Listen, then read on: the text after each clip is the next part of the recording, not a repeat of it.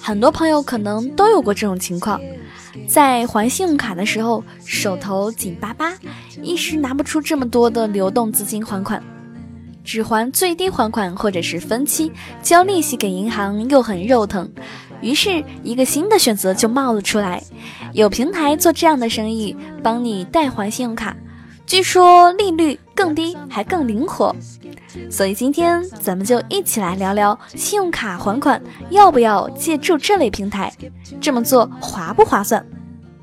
理财更简单，人生更自由。亲爱的减七理财的小伙伴，欢迎收听今天的电台内容。你也可以关注我们减七独裁的公众账号，看到我们更多解读的推送内容。在减七独裁公众号后台回复喜马拉雅，还有实用理财工具包等你来领哦。我们首先来说说信用卡代还是什么操作。市面上的一些信用卡所谓代还平台，主要利用的是余额代偿的方式。简单来说呢，就是借款还卡债。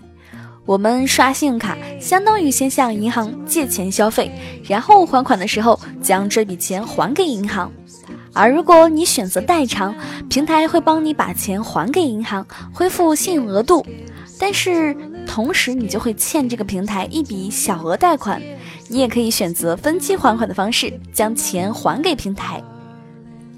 为了吸引你呢，很多平台会号称利率低于银行最低还款利息，或者是分期手续费，并且呢提供更灵活的分期选择。那接着你可能会问这样的问题：余额代偿利率真的很有优势吗？我们可以尝试对比某款产品和信用卡。这家平台号称利率有优势，但是以两万借款为例，在这家平台分六个月还款，六期每期还款额度为三千四百四十块零五毛九，而招商银行的某张信用卡同样是按六个月分期还款的情况，每期还款额度呢是三千四百八十三块三毛三，其实差别也不是很大。还要注意的是，不同平台利率差别非常大。但是要注意的是，如果你有这方面的需求，不要盲目相信广告说的低费率，可以尝试自己计算，对比一下实际情况。因为平台之间的利率差别有时候非常大，甚至我们会发现，有的平台实际利率高于信用卡的利率。我们如果真的是有需求，可以自己进行验算。在同样的金额和期数情况下，你可以分别在平台和信用卡的分期界面进行试算，来进行一个对比。如果信用卡 APP 或者是网站没有提供分期试算服务，你也可以网上搜索“信用卡分期计算器”，输入相关信息即可算出。还有的平台呢未公开具体利率，但是据称会对优质用户的费率打折，但是这个评估过程和标准没有公开，因此很难说有多少人能有这个待遇。如果你希望获得很低的利率，那你可能会失望。还有一点呢，值得你重点关注。比起利率，更要关注个人信息安全。在筛选这类平台的时候，一定要注意平台会通过哪种渠道查询你的信用情况。信用卡的余额代偿其实呢是一种小型的贷款业务，因此呢我们会发现，在给大家提供服务的时候，这些平台也会需要一些信息来保证你有相应的还款能力。比如说呢。有的平台会需要你的公积金或者是社保信息，又或者是通过其他渠道多次查询你的征信记录。比如，如果你最近有房贷等大的贷款需求，就要注意是否会被平台查询征信报告。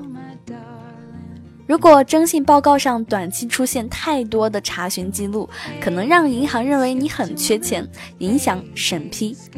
另外呢，如果过程当中遇到这两种情况，强烈建议不要使用这个平台，对我们的信息和财产安全风险太大了。第一种情况是索取信用卡 CVV 码加上短信验证码。有些非法的平台呢，可能会索取你更多的信息，再给你发送短信要求验证码，试图直接掌握你的卡。所以千万不要给出自己信用卡 CVV 码，一般呢是你的信用卡签名栏末尾的三或者是四位数，由卡号加上 CVV 码，再加上短信验证码，在某些渠道就可以盗刷你的卡啦。第二种情况是，你可能会遭遇套现还款。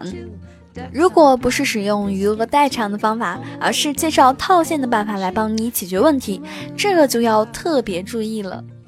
有一些公司先用现金替你将欠款还上，额度恢复后呢，再通过刷 POS 机等虚假消费的方式，把卡上相应的额度的现金给套出来。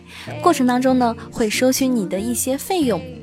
这类不是通过正常合法手续，比如说 ATM 或者是柜台提取现金，而是通过其他手段将卡中信用额度内的资金以现金的方式套取，同时呢又不支付银行提现费用的行为，叫做套现。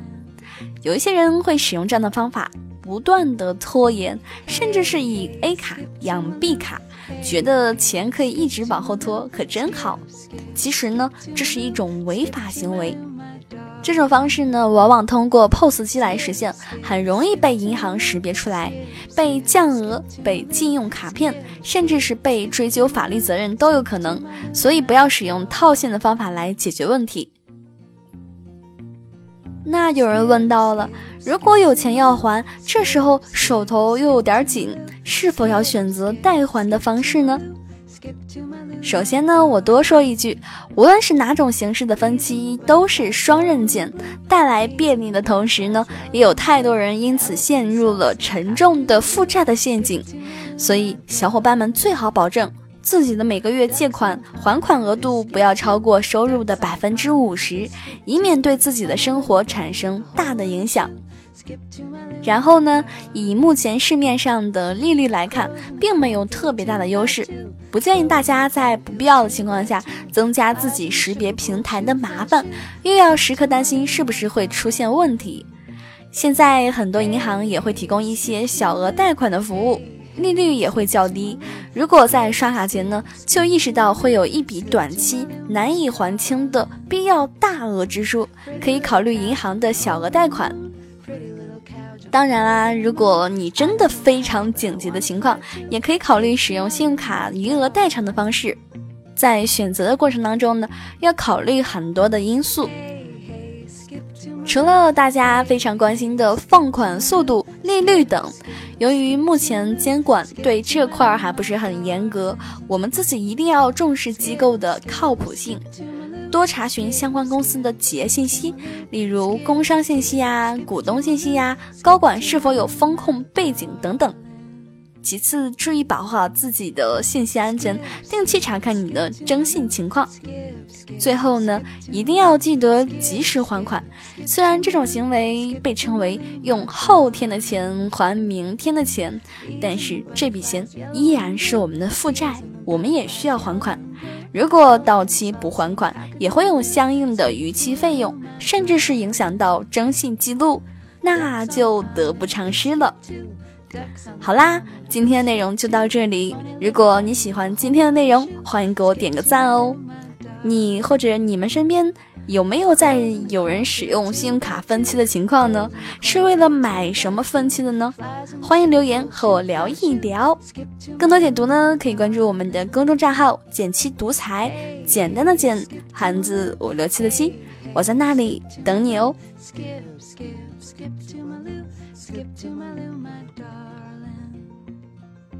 Pretty little cow jumping over the moon. Pretty little cow jumping over the moon.